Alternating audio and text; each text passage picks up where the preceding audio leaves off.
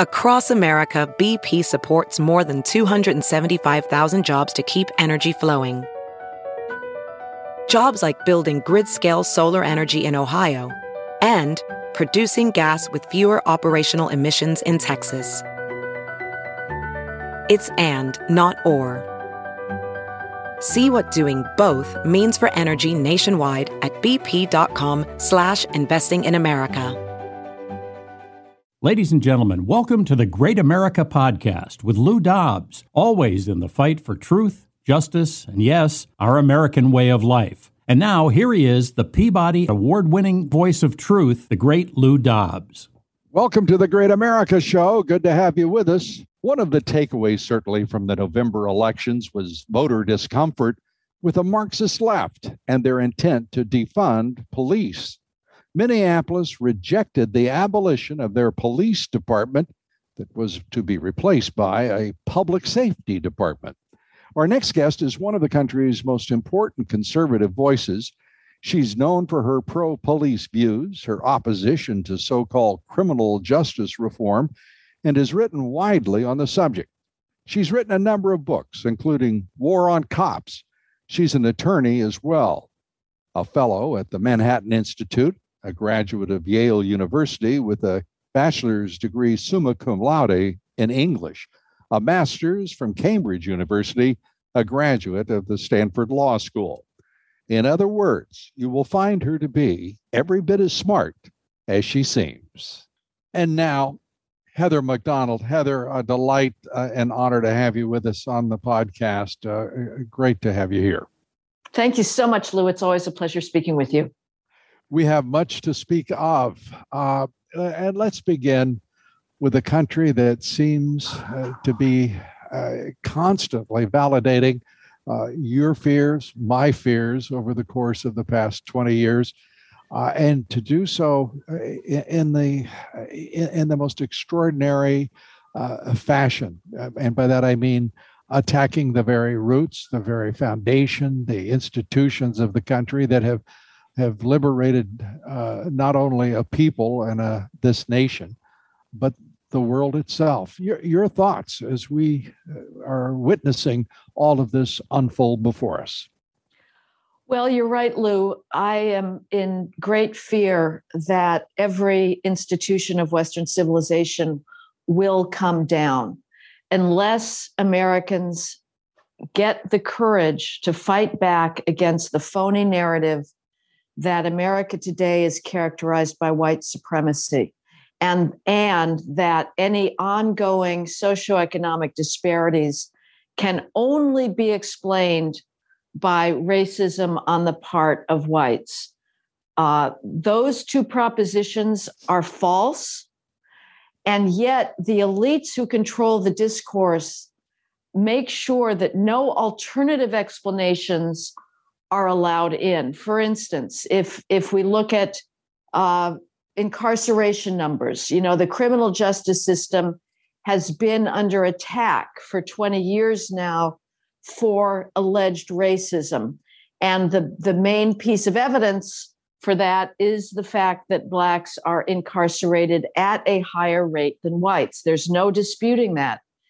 The left and the Democratic Party and Joe Biden and Merrick Garland, our Attorney General, will only allow one explanation for that, which is police are racist, juries are racist, prosecutors are racist, judges are racist, uh, and crime is basically a racist fiction. Well, the alternative explanation for that disparity in the incarceration rate is that crime rates are equally disparate. But we're not allowed to talk about that. And so instead, what's been going on, and we've seen the results in the last year and a half, is that we are discrediting policing, we're discrediting the criminal justice system, the police are backing off under the phony charge of racism. The results speak for themselves. Last year saw the largest percentage increase in homicide in this nation's history, uh, going back nearly a century. Uh, 30% increase in one year, which is utterly unthinkable. Uh, and yet, the, the Democratic Party continues to turn its eyes away from the effects of this crime increase, which are more Black lives taken, in order to keep the narrative on track, which is that racism defines everything in the United States. And the way in which they are using that mantra uh, and and and cosmic conclusion uh, is as a is a battering ram against all of those institutions, all of our our, our this country's basic values, uh, and at the same time disregarding uh, any semblance of investigation and as to what is the true causal relationship between racism, between economic, uh, socioeconomic conditions uh, and outcomes, outcomes being in this instance violent crime. Uh, it, it is it, it is awful to watch our national left-wing media in particular report as if uh, they're a direct conduit from truth and God Almighty uh, to the ears uh, of the television or web audience without so much as a single skeptical uh, glance at the facts uh, and the correlations uh, that that follow from an honest examination of our our society. It's as if 50, 60 years of progress in civil rights uh, in this country's histories have been wiped clean by the uh, the Black Lives Matter, Antifa, neo Marxists who basically guide and uh, outright run uh, most, I believe it's fair to say, most uh, colleges and universities. Well, Lou, you are absolutely right to finger the universities as the conveyor belt of this poison into the American polity. They are every year we graduate a new crop of, of students who have been brainwashed by the poison of identity politics. They're carrying it into corporations. CEOs are terrified of their own workers. Uh, these are, are young people who are determined uh, to instantiate the ideology of the university, which is that white people are evil, that the institutions of Western civilization are oppressive, whereas in fact they're the most liberating institutions that have been developed in human history. The left operates under principles that are developed uniquely in the West equality, tolerance, rights. These are uniquely Western concepts. Uh, and yes, this, uh, this country had a extraordinarily uh, hypocritical history that was tragically uh, indifferent at the best, at best, to the mistreatment, the cruelty towards blacks. That is undeniable, and that is the one one piece of truth that I will grant the 1619 project, which is that we do need to acknowledge how gratuitously ugly parts of our history were. I can say that, and I can say at the same time, Lou, that we are not that world any longer, and that the concept of white privilege today is a complete fraud. The reality of our world today is Black privilege because there is not a single mainstream institution, whether it's a law firm, a bank, a corporation, a foundation, a university, a big tech firm, a science lab, which is not twisting itself into knots mm-hmm. to hire, admit, and promote as many minorities as possible. Anybody in the corporate world knows this who is honest with himself. Anybody in the academic world knows this. Every faculty search is one desperate effort to find both so-called URMs that stands for underrepresented minorities because Asians don't count as minorities in, in academic calculations or corporate calculations and females. So the blacks are being admitted to universities, they're being hired to universities with qualifications that would be automatically disqualifying if presented by a white or an Asian student or, or often by a faculty admit. That is the reality. The, the, the statistics are clear. And yet we're all going around pretending that the discrimination of 60 or 70 years ago continues to define our world. It does not. And uh, uh, as you warn, Lou, this is so sweeping. You know, we spoke about criminal justice. It's not confined to that. I've recently been writing on the arts and classical music in particular. Classical music, Beethoven, Bach, and Brahms and Chopin are being torn down on the ground that they are somehow associated with white supremacy. Science is being torn down. Uh, the the federal science agencies, and I'm sad to say that Trump did nothing about this, are are putting considerations of race and gender way ahead of scientific merit. They are putting our scientific edge at risk. They are putting our safety at risk. Medical schools are admitting students with woefully inadequate qualifications simply in order to meet diversity metrics. And talking about the university uh, and our colleges, our educational system, uh, suddenly the white male in this country is not only uh, uh despicable, deplorable, if you will, uh, in, in, the minds of the left wing media and the uh, neo Marxists who, who now seem to be driving the uh, ideological momentum within our society and body politic.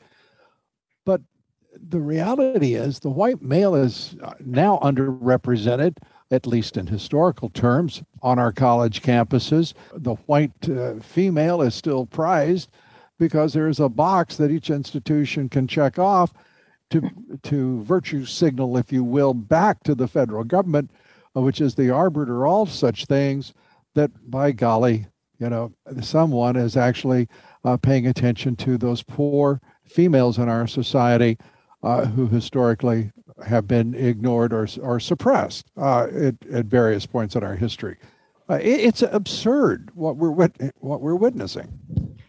It has to be named as such, and you have just done it, Lou. It is a war on white males, and it's a war on a civilization deemed too white and too male. Uh, we we cannot beat around the bush. That is what's going on. The the New York Times is quite explicit. We saw over the last year and a half, two years, in its coverage of the presidential campaign, uh, and and more broadly, all it needs to do to discredit an individual or an institution is to append white uh, before that in, individual or institution. Uh, and yet the Times claims that Trump is the one who is divisive. We have heard endlessly about white supremacy. We've been leading this, living this fiction. We, our culture is, is now engaged in these dramatic fictions where we're trying to body forth this idea of, of dominant white supremacy. That's why we had razor wire and barricades around the Capitol for three months after January 6th to pretend that this one off event of people that were, you know, out of control, unruly, you know, despicable in their respect for, for our public institutions represents some kind of growing tide, which is absurd. This was a, a, a unitary event that will not be repeated but we're supposed to, but there you had the resources of the federal government arming itself to the teeth to try and send the visual message that we were all under siege by white supremacists. Uh, and you know the the you're it's not a historical disproportion on college campuses today lou. It is just right now it, it is a disproportion. It's about two to one females to males. I want to throw up I want to throw up every time I hear about a new foundation initiative to get, you know, females into STEM or the idea that females somehow need more encouragement. No, it's males who are being suppressed and discredited and demoralized.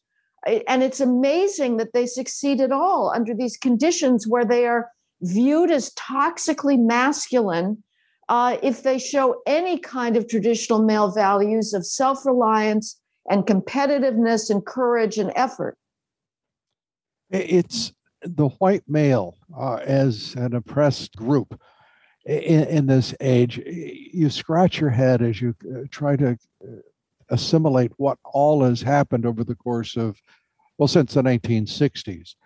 And why we are witnessing this now is, is frankly, I, I, struggle to comprehend it. Uh, Heather, I, I just, I cannot figure out.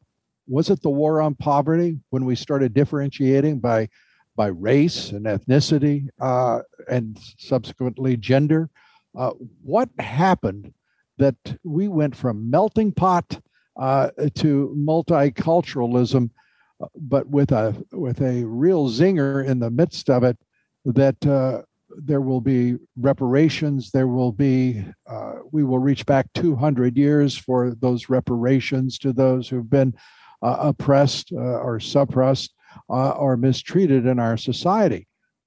Without even an acknowledgement for the veterans of the Revolutionary War, uh, how about those Americans who fought to free the slaves? Uh, who died by the hundreds of thousands in, in the 1860s uh, to free slaves? Where is the balance and proportionality and the sense of history as an adva- as this nation is advanced? We are not the same as we were in 1776 nor certainly 1619. We are far far better, but there is no implied credit to our society, to our system of government, to our body politic, and to our, our better natures as Americans uh, for all that we've achieved. Well, I I can agree with that analysis. I have been recently on sort of a reading jag of Black literature, some of the Black classics, whether it's Booker T. Washington or W.E. Du Bois or Claude Brown's Man Child in a Promised Land or Native Son. And I have to say that the sort of conservative trope that we we paid our dues in the Civil War is no longer too persuasive of, to me because the gratuitous cruelty and nastiness uh, to demean blacks continued well into the 20th century, and it's heartbreaking to mm-hmm. witness. I can say that again, and I can also say this. My my what I've come to understand about why this is happening now is I think the elites are terrified that the academic skills gap is not going to close, or the behavior skills gap that means that blacks are killed at 13 times the rate of whites between the ages of 10 and 43. They die at 13 times the rate of whites. Why? Because their crime rates are that much higher as well. Those blacks are not being killed by cops they're not being killed by whites. They're being killed by other blacks. So there's a huge crime and and and and work and behavior gap. There's also a huge academic skills gap. The average black 12th grader reads at the average level of the average white eighth grader.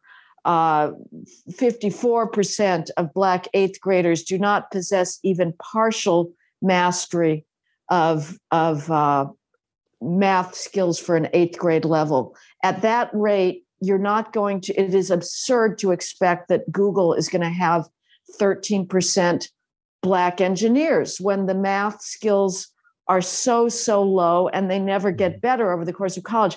So I've concluded that what's going on now with this fanatical obsession to denounce phantom racism, where again, as I say, the reality of our world is Black privilege where every institution is is got double standards to admit blacks is that the elites are terrified that after the 60 years of civil rights effort things are not changing for the better. And the only allowable explanation that they want in play is racism. Alternatives like culture or god forbid heritability are simply uh, taboo as far as the female stuff and males, uh, that's just feminism that is drunk on its own power, that is uh, angry for no reason whatsoever. I have never been discriminated against in my life. I'm to the contrary, I'm sure that I've been the recipient of unwarranted gender privilege constantly. Uh, and and yet the feminists still insist on playing a victim card, which is ludicrous. Well, they are aligned with the left, the Marxist left in this country, Uh, and understandably, they, uh, you know, they are drinking from the same punch bowl. Uh, are they inebriated? I don't know, but they are simply, uh, they are, if you will, uh, entertained by the prospect of uh, all of that political power that they enjoy as part of the the Democratic Party's coalition. and to what end? It's uncertain. and the role of white males whites, particularly in this society. Uh, you know, when I when I'm referring to the Civil War and hundreds of thousands of Americans dying to free the slaves, I'm just talking about how about a footnote in history, perhaps just a little measure of credit right. for doing the right thing. This mm-hmm. country, over time, have we made mistakes? Have we had periods of uh, uh, awful and ugly, uh, uh, inhuman, occasionally uh, behavior? Certainly but not as a main course of our historic uh, advancement. Uh, the arc of history is not bending this nation toward uh, totalitarianism, toward uh, a, a, discordant uh, uh, departure from a worship of human rights and indeed God Himself. This is this is a religious country. It is a decent country. And uh, when you watch the evening news or cable uh, television, you would think, my gosh, who are these Americans? I find them unrecognizable. Yeah. How about you? Well, yes. And it's not just American history, it's Western history that is coming under attack by people who are completely ignorant. The, uh, you know, look around. Lou, your listeners should just look around their room or their house right now, let their eye rest on every single surface. Every single surface was created by materials engineer, all the gadgets we've got, all the furniture, all the connectivity, all the clean water, all the clean food. It is astounding how Western civilization, with a rate of scientific discovery, of, of amateur dabblers in, in science who were drawn by the, the desire to expand human knowledge and human progress have transformed human existence from what was millennia of squalor and poverty and death and premature death and childbirth, child death, into something that is literally unrecognizable for somebody to that was living 200 years ago. And other, of course, other civilizations have created wonderful monuments, uh, wonderful traditions of, of literature and theater and, and, and art. But the fact of the matter is, is that Western civilization, with its dedication to the scientific method and to tolerance and freedom, is the driver of world progress today. And yet you have these college students abetted by their professors mouthing empty bromides about you know colonialism and oppression they know nothing about what was accomplished uh, with the enlightenment with the long evolution of constitutional history they take it all for granted and want to throw it away confident as they are that nobody will ever to destroy their own standard of living. You know, I, to my knowledge, have never met a white supremacist, but I have met plenty of uh, virtue supremacists uh, of late uh, who tell me that because they are uh, leftists, because they are uh, they live in a world of advanced uh, degrees in academia, that they know better and, and suddenly I'm finding the same thing in the Democratic Party. We will have mandates. We will not discuss. We will not persuade. We will not lead. We will not seek the consensus of the governed. We will issue mandates, fiat, dicta. And I can't find much of a difference between that kind of thinking on the part of our globalist elites in this country right now and the Stalinists uh, and the Soviet uh, in the Soviet era. Well, I, I ask myself that all the time. Is it, uh, uh, can we be certain that liberty and a respect for the First Amendment and free speech is enough in our DNA as Americans to prevent us from sliding into Soviet style totalitarianism? And I don't have the answer to that question. But when I see the censorship that's being exercised now in the private sphere uh, with the obvious sub rosa con- encouragement of the Democratic Party, right. it is very, very worrisome. Uh, and you know the the John Stuart Mill got it right. The marketplace of ideas is the best way to arrive at truth. If you think an idea is wrong, the solution is not to suppress it; it's to come up with a better idea, and that's not what's going on now. It isn't, and and to your uh, earlier assessment on uh, the elites and their concerns about not being able to uh, find a satisfactory explanation for f- enlarged gaps uh, when they have spent trillions of dollars trying to narrow them, uh, and to do so in ways in which they can uh, create some sort of politically, sociologically acceptable veneer uh, that doesn't disturb anyone. Uh, the fact of the matter is, our meritocracy that was America, a public school uh, education that was the greatest equalizer in our society, period, uh, all now threatened uh, by the madness of the left and the coalescence of corporate power, academic power, and the political Marxist left in this country. Well, standards have disparate impact. The most pernicious concept in our world today is disparate impact. It holds that any academic standard, any behavioral standard that has a disparate impact on blacks is by definition racist. So if you have, you know, high standards for admission to a selective high school, whether it's Stuyvesant High School in New York or or some of the schools in Boston or Virginia, and that results in a student population that is not equally distributed demographically by population groups, then those standards have to go down because they're racist. Or if the standards for scientific laboratory work or for medical research have a disparate impact and they don't result in a, a team doing cancer research that is 50% female and 13% black and 15% Hispanic, then those standards have to go because they have disparate impact. Uh, and and you know that is that is what's tearing everything down and it is very scary to live in a world where meritocracy uh, is so destroyed because as you say meritocracy is the key to to to progress and to human striving but but here's the dirty secret. You can have meritocracy or you can have diversity. You cannot have both.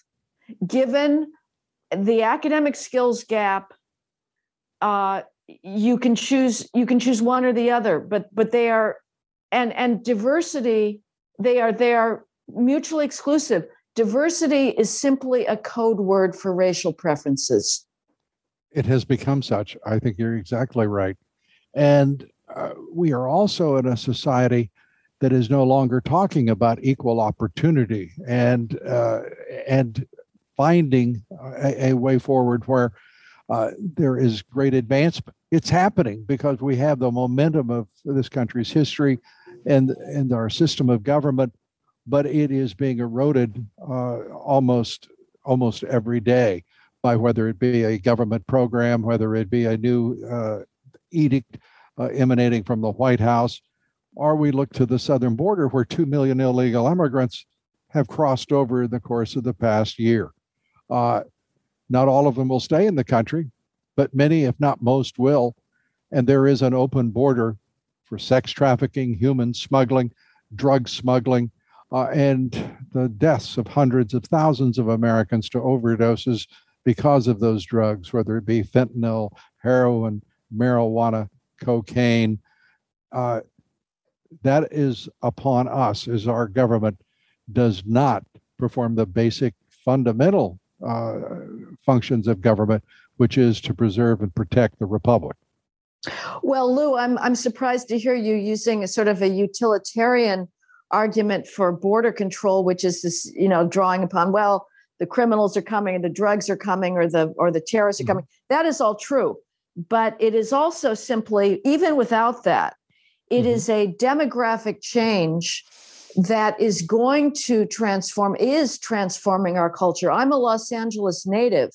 I can tell you the city has changed immeasurably and unrecognizably since I grew up there in the 50s and 60s uh, because of large scale mass immigration. It is now a third world city. We are importing poverty, we are importing a poverty culture. Uh, and what's going on in the border now is absolutely terrifying. Uh, and and we probably will not be able to, uh, you know, have anything to to counter that.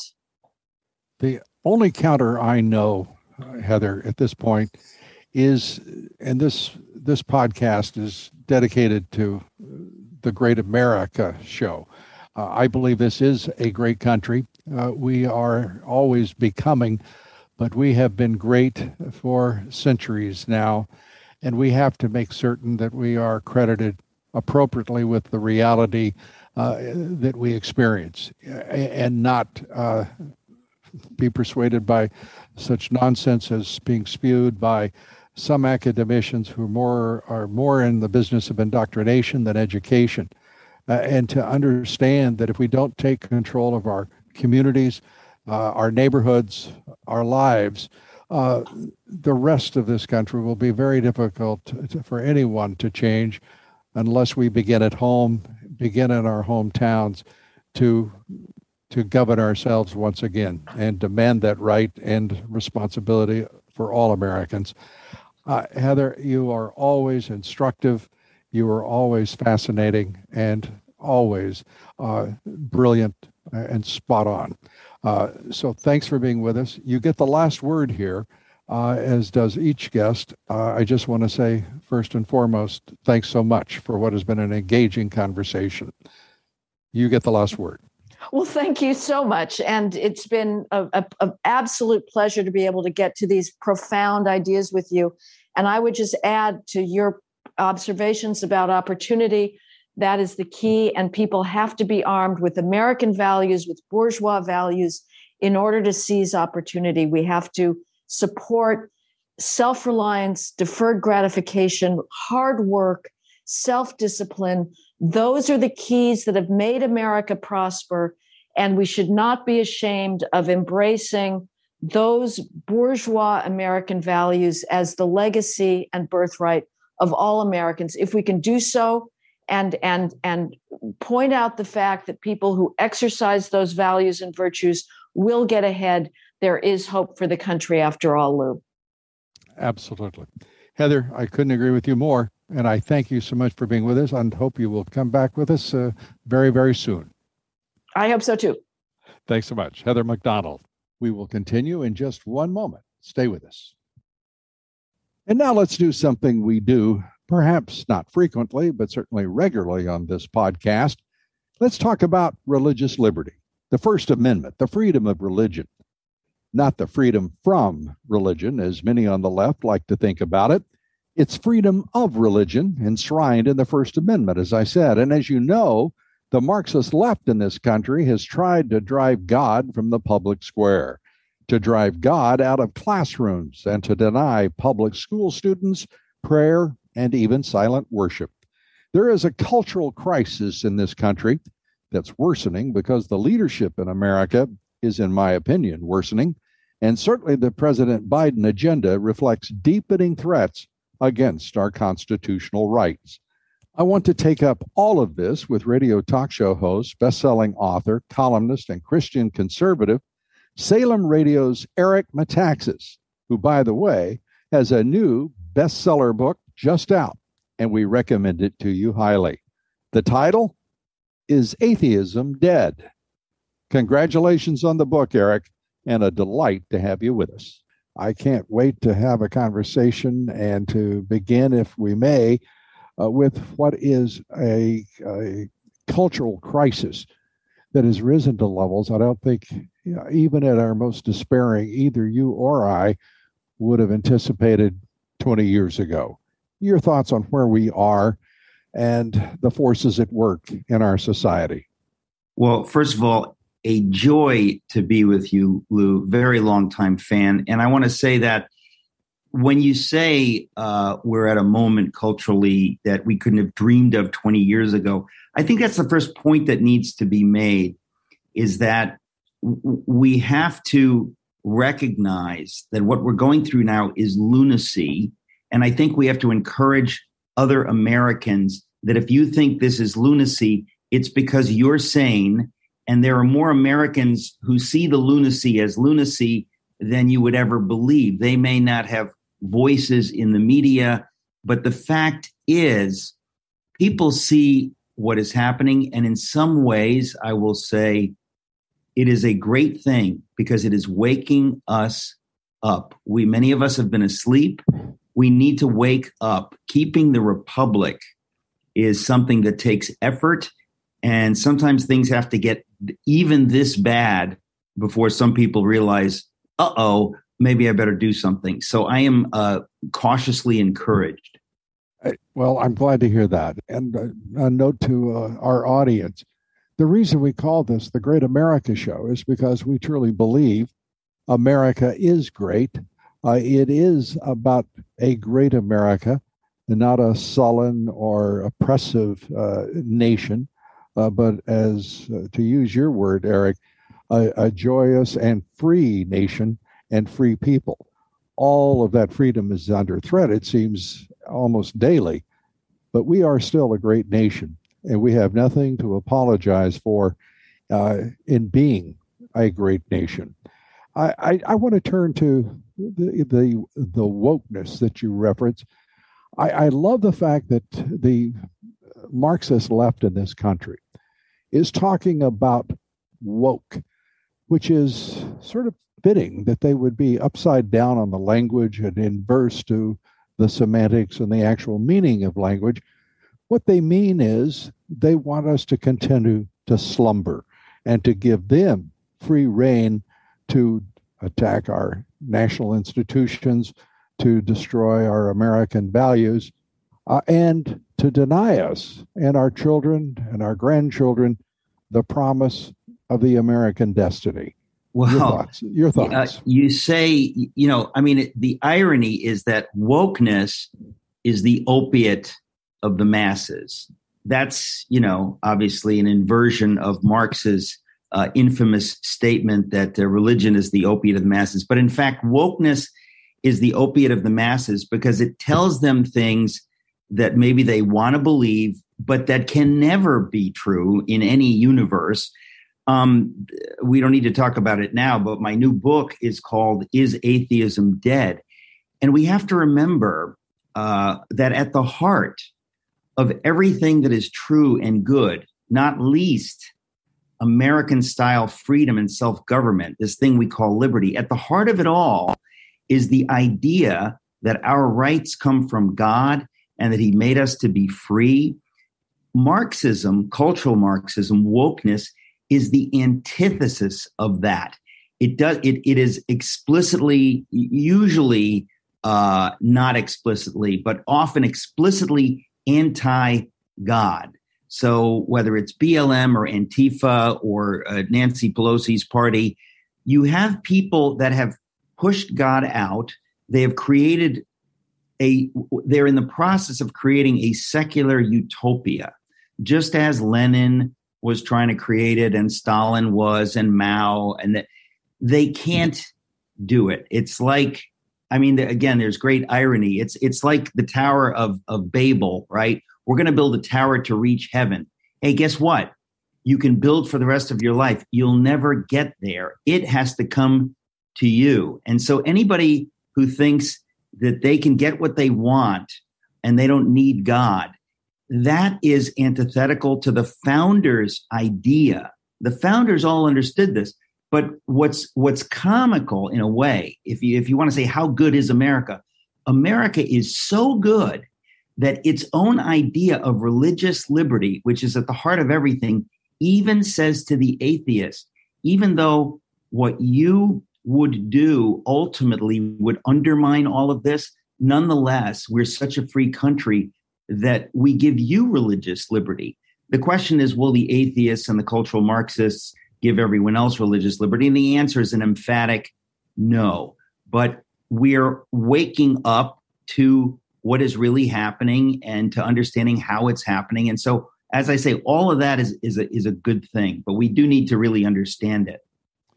Absolutely, and uh, and it's simply it is simply an assault now. Uh, this wokeness is just an expression of the assault that the uh, the left in this country uh, has undertaken against our institutions, our values, but against indeed the very idea of America itself. Right. I wish I wish I were comfortable with the thought or confident in the thought that oh these these these folks who uh, want to deny conservatives access to uh, the student bodies of universities and their campuses, uh, you know that's just a misunderstanding. Uh, those who want to control the language uh, in the public arena uh, and by and thereby control thought. Uh, at every turning point, there is an effort to remove freedom, to destroy liberties, uh, not just simply minimize. They want to eliminate freedom right. of speech and thought. Right. The academia, at one time in this country, was uh, hallowed ground for individual liberty, for uh, free speech, free thought, and expression it has become something constricted and uh, suffocating, denying expression of uh, whether it be liberty, whether it be f- uh, freedom of speech, whether it be freedom of religion. It is all under assault That's by right. the left. The the thing that is it's almost funny. I uh, I gave a speech at the University of the South in Sewanee. I don't know if it was five or six years ago. They they invited me there to give me an honorary doctorate, and it was very formal. And I was the convocation speaker, and I knew that they had gone pretty woke already then. And so I said, I'm going to take this opportunity to deliver uh, a speech, very very uh, anodyne in tone. But I said I want to talk about free speech and and the vital importance of having a conversation with people who are on the other side of various issues. And it could Good not have you. been more measured and civilized. I went out of my way to make this point as kindly and gently as I could, but to make the point. The firestorm that came out of it, some student wrote to the paper, he says this was the most hateful thing he'd ever heard in his life you know, he was probably 19.1 years old, but right. he thought he would use that. And then uh, after that, it was uh, almost funnier. Uh, they they are now threatening to revoke the honorary doctorate. So simply talking about free speech, what does it tell us? It tells us we're at war. If you can't agree on these super basics like freedom and speech and the Constitution, you're you're at war. And uh, it's a war that right now we're at, at mid pitch of the battle, uh, it, it seems. We are neither winning nor entirely losing, but we know what's at stake. And and now we have a government that is in league uh, with forces uh, in our society, uh, whether it be the doctrinaire uh, efforts of the left on college campuses, universities, uh, whether it be labor unions, whether it be the Democratic Party or the radical left itself. There is sometimes a difference between the Democratic Party and the radical left, not often as there used to be, but sometimes. Uh, it, it's it's starting to to we're starting to see people actually afraid in this country. Yes, afraid to say something that might be considered offensive.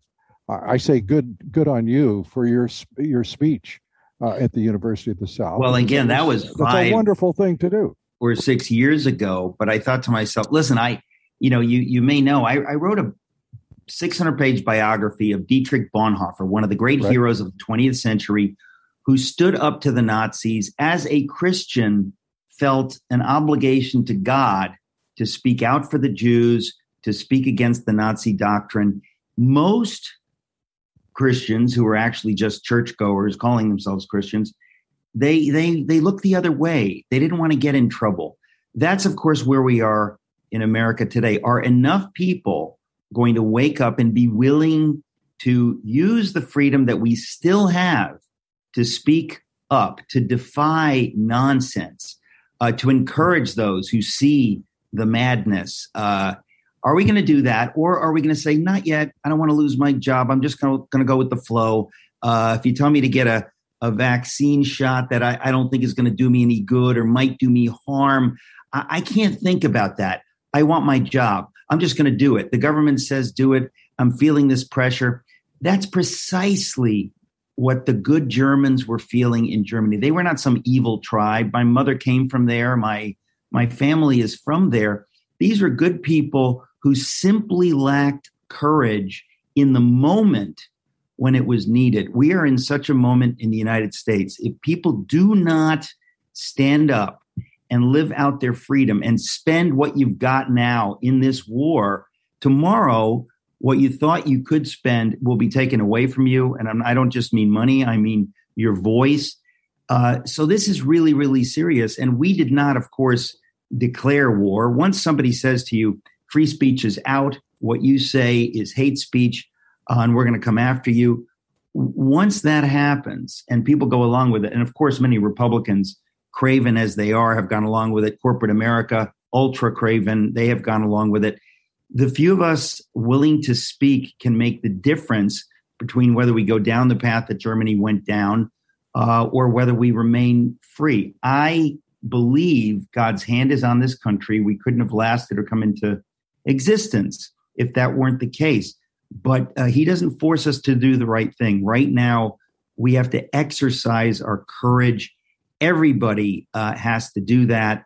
It is absolutely vital. We do not want to repeat uh, the, the mistakes of the past. I, I, I do believe we are unique. Uh, there has never been a country like America.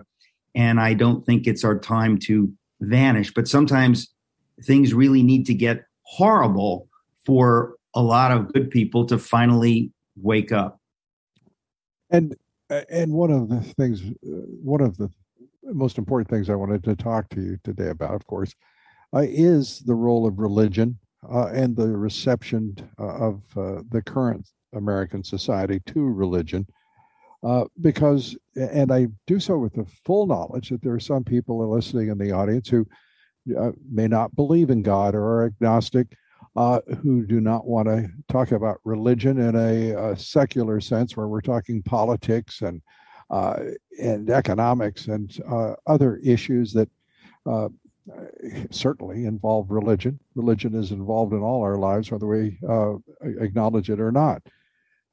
But to see uh, and I want to speak, I want to get your opinion on this because I'm starting to see signs, whether it be in our church or whether it be uh, our pastor or just across the country. I'm seeing uh, evangelicals, Christians, certainly starting to stand up yeah. and say, you know, this is wrong. And, and President Biden, let's pray for him but what are we praying for? And there was a time where it would be the pastor would just simply say, let's pray for our leaders. Now we are praying for guidance uh, by Almighty God and being very clear about the direction that we want to go, preserving freedom, preserving the right of uh, worship, and and preserving this great nation. I see an awakening uh, and I, I, I find it exhilarating uh, to to hear these words now from the pulpit.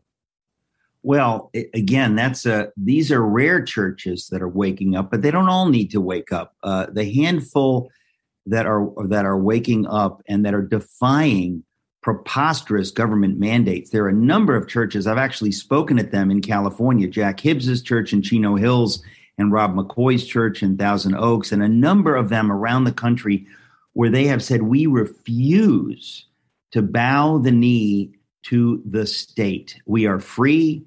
We have freedom of religion in America. These are heroes, these folks. And I'll tell you something they're so inspiring that atheists are going to these churches. Atheists uh, are saying, whatever they have, I'm attracted to it. That freedom, that courage, uh, these churches are growing. And the churches that continue to speak in a mealy mouthed way and uh, you know take as their text the editorial page of the New York Times, those those churches have been shrinking for about hundred years, but right. they're sh- shrinking the more dramatically. I, there's no way around it. America has always been about we respect differences. We you can never force someone to have faith or to not have faith. That's the, the whole point of religious liberty. The founders said we need faith in this country to make people virtuous and to make them on their own do the right thing so we can have limited government, we can govern ourselves. But we understand that it has to be free. No one can force anyone to go to a church or go to a mosque or whatever. Once you start forcing people, either it's a theocracy or, or it's what they were fleeing from in Europe, or uh, it's an atheist uh, tyranny. And we see that unless you have freedom of religion, religion can't really flourish. And the reason freedom has flourished in America is because religion has flourished. Tocqueville saw this 50 years after the revolution and was astonished because uh, in, in France, it was just the opposite. The church was married to the state. It was this this uh, monolith of power that they wanted to get rid of. But in America, the the faith uh, of the people made them freer. The churches were were free to speak whatever they liked, and so it's it's a dramatic experiment in liberty. This United States uh, that that we have been privileged to live in, and I simply think that it's it's part of the the theme of the book of my book is atheism dead is that in the last 60 or so years, we've taken our eye off the ball. We've believed that uh, secularization was the answer. In other words, rather than say we can't force religion on people and we have to have separation of church and state, we took that fatal step and said we're going to secularize everything. We're going to take God out of everything. Well, that's no different than imposing God. Imposing secularism or an atheist view is no different than imposing uh, a certain kind of Christian view or a Muslim view. We've really blown that, and it has ultimately led to where we are today. One of the, I think, uh, great uh, achievements of the Trump administration was restoring religion to the public square. I, and I think he doesn't get sufficient credit. In some cases, uh, that contribution is ignored altogether. But no president in recent history has done more to restore the church and religion to the public square, the public arena, uh, and political debate in the country. Uh, well, and, it's one of the reasons so many a, love him. Yeah, it's it's such a critically important uh, turning point in our history, and I believe sets the the groundwork, if you will, for even uh, more achievements uh, as we as we confront the tests, the challenges, and threats to to religion in this country your book, Atheism is Dead. I recommend Actually, it's a que- it's a question. I'm I'm I'm tr- I'm trying to frame it. Time magazine said is God dead, so I put it as atheism dead. Right. I I I think that that uh, they hated using that uh, that question mark. Uh, they were asserting something I thought rather emphatic rather than interrogatory. Yeah. Uh, I, and I happen to believe uh, atheism is uh, is certainly alive and well. But is it dying? Is it dead? Uh, you know, no better person to ask, answer that question than Eric Metaxas, is in my uh, in my view. Mm. Uh, so, is atheism is it dead? Okay. Um, the reason I asked that question, the book is really not so much about atheism. Um, uh, the last third of the book deals more directly with atheism. But uh, here's what happened. I over the years, I, I became very serious about my faith uh, around my 25th birthday. And since then, you know, I went to Yale and I grew up in a very secular environment. Uh, you know, even though we went to church on Sundays, n- nobody was reading the Bible and praying at meals or anything. So I had this experience at age 25 and I started reading books and I was astonished to see that, you know, there's there's no reason to say that uh, science is the enemy of faith. And I was reading these books over the years and reading what you know we call apologetics, realizing that there's nothing more reasonable than the Judeo Christian faith. It has led to every kind of great thing. Well, as we know, in 1966, the cognoscenti, the powers that be, decided to put this idea of the death of God in America's living rooms. It had been uh, in, in in the universities. It had been in the in certain areas, but now it comes into America's living room. And they ask, Is God dead? Of course, it comes from Nietzsche, who declared God is dead and, and then promptly went insane, right?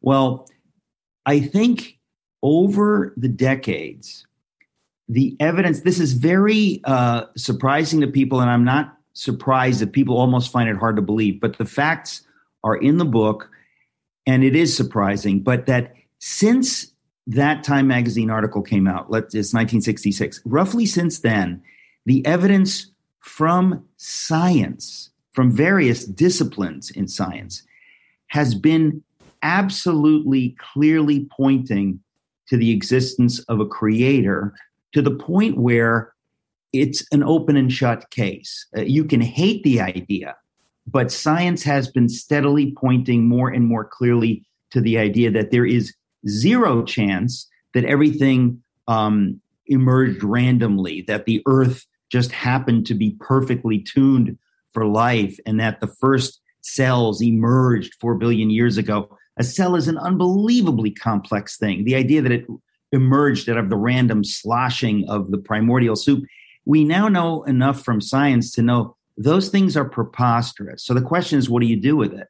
Well, I, I bumped into a scientist uh, in Houston where I'm going tomorrow, actually, and he uh, gave me yet another piece of information on this. And I said, you know what? I've got to write a book because people can't believe that we haven't been hearing this information. It's been piling up like snow overnight. You're sleeping and you wake up and there's that you can't even open the front door. It's drifted. It's just it's it's unbelievable. And you've been sleeping. And I feel like we've been sleeping in this secular dream, forgetting that um, first of all, science was never the enemy of faith. It was Christian faith in the 16th and 17th centuries that led to the rise of modern science, which is a great irony. And suddenly there's all this information from science. There's been outrageous uh, evidence from the world of archaeology that points to the historical accuracy of the Bible. And it piled up so much. I said, I've got to write a book. And I thought, you know what? The question now is, is atheism dead? Because I will say, I will answer and say that atheists may insist that no, we're not dead, we're here. Well, I'm here to tell you flat earthers are also here, but it doesn't mean that the theory of flat earth is not dead. And if you want to be an agnostic, if you want to say, listen, I hate Christians, I hate religion, I don't like it, that's fine. That's it's a free country. But to make this statement, there is no God, and to be a committed atheist, based on what's in this book, and of course much else, but uh, I say it is intellectually untenable. The science has, over the last, let's say, five decades, piled up quietly. People haven't looked at it. They bought the thesis that God is dead, and they just moved on. They said, you know, even when evidence comes up, um, and I make the case later in the book that the the the those atheists who looked most rigorously, uh, unflinchingly at the idea of atheism, both ended up coming to faith in God, which to me is a gigantic headline and no one has ever heard about it. And when I discovered it, I fell out of my chair. I said, "This is uh, this also has to go in the book because it tells you everything." You mentioned archaeology, one of the most exciting uh, uh, to me because I'm interested in space and uh, and the technology of uh, imagery from space, particularly when uh, the cameras are trained on on the Middle East uh, in particular, yeah. for there to be the, the, and and we'll call this the possibility of Sodom having been discovered. The the, oh the and the uh, fitting in the place where the the Bible uh, suggests it would be. Uh, also, the Ark. Now there is a very real possibility that they have discovered the actual ark. I know that there have been claims before, but this has the uh, this has the rigor of science and technology and imagery to back it up. Uh, it is a very promising find, and there there suddenly there are a number. I, I would say at least a half dozen uh, of these examples uh, to support your view on uh, the evidence that is becoming uh, significant and perhaps uh, compelling uh, to the point of conclusion that, my gosh, the book is actually throughout far more than allegory and metaphor. There is there is demonstrable evidence of the events and places that occurred in, in, the Bible. I mean, that's I, that's exciting. I, I dare anyone to look into it. They they will be stunned. The the just in my book, the middle section is an archaeology, and of course, I don't list everything. But but first of all, the, the discovery of biblical Sodom, there is zero question, zero. When you look into it, there was an article in Nature, 21 scientists analyzed the data from this site. It is simply open and shut. So to say that we found something from 1700 BC that's talked about in the Bible, and 21 scientists were so astonished that in a peer reviewed, you know, probably one of the most prestigious certainly one of the most prestigious academic journals on the planet, they refer to Sodom and the destruction of Sodom because it's so uncanny that they have to mention it. When mm-hmm. when I discovered this, and then I then you know, first you're shocked because I mean I really looked into it with skepticism, and then I said to myself, and not only is this true, no one knows this. This is there's no headlines. There's no. I said this is gigantic news. And the same thing is true of uh, Christopher Hitchens was asked once, what's the strongest argument for God? And in a very rare moment of candor, honestly, he said, uh, oh, the fine tuned universe. And yeah. the argument for the fine tuned universe that the more science discovers about the nature of the earth, the nature of the universe, the more science discovers that if anything were ever so slightly different, just a tiny tiny bit different, no life would exist. And, and this is discovered daily more and more. In other words, the more science discovers, the more it points to the idea that there's zero chance this was not created uh, by some infinitely intelligent designer. This narrative has not been out there. And that's why I wrote the book. I said, we've got to get people to look at the facts. You don't have to agree with everything, but boy, you're going to be surprised. You'll probably be be shocked, frankly. Eric, uh, we thank you for being with us. We thank you for writing the book. We recommend your book uh, to the audience uh, wholeheartedly. The book is is atheism dead? Atheism is dead? Uh, question mark. Uh, it's terrific, and uh, we we again recommend it to you. We thank you so much for being with us, Eric. And as our custom, you uh, you get the last word here. Well, first of all, I do want to say again, uh, you are a treasure, and uh, I have admired your work uh, for years, and I'm just so grateful for you, and I'm thrilled you have found this new medium, and honored uh, that I get to be on it. And I just want to say that the the the title of the book is "Atheism Dead." Really postulates that we have been living with a narrative. And that narrative leads to socialism and Marxism, the idea that we can get rid of God. And we all have to discover that it cannot work. It, it simply hmm. cannot work. It won't work. We can try and try and try and try. It doesn't work. What works is uh, a free market with virtue what works is a republic of self governing individuals who have virtue. That is what the founders, by the grace of God, were able to give us. And so many people died for that.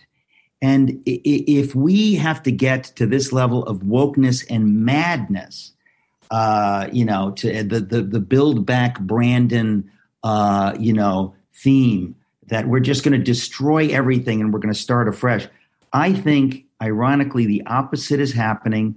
People are waking up to the things that, you know, we took them for granted. Well, now we realize we better not. So, as I say now, I said in the beginning, I am uh, cautiously but very seriously hopeful for this uh, nation, not least because of folks like you. So thank you very much, Lou Dobbs.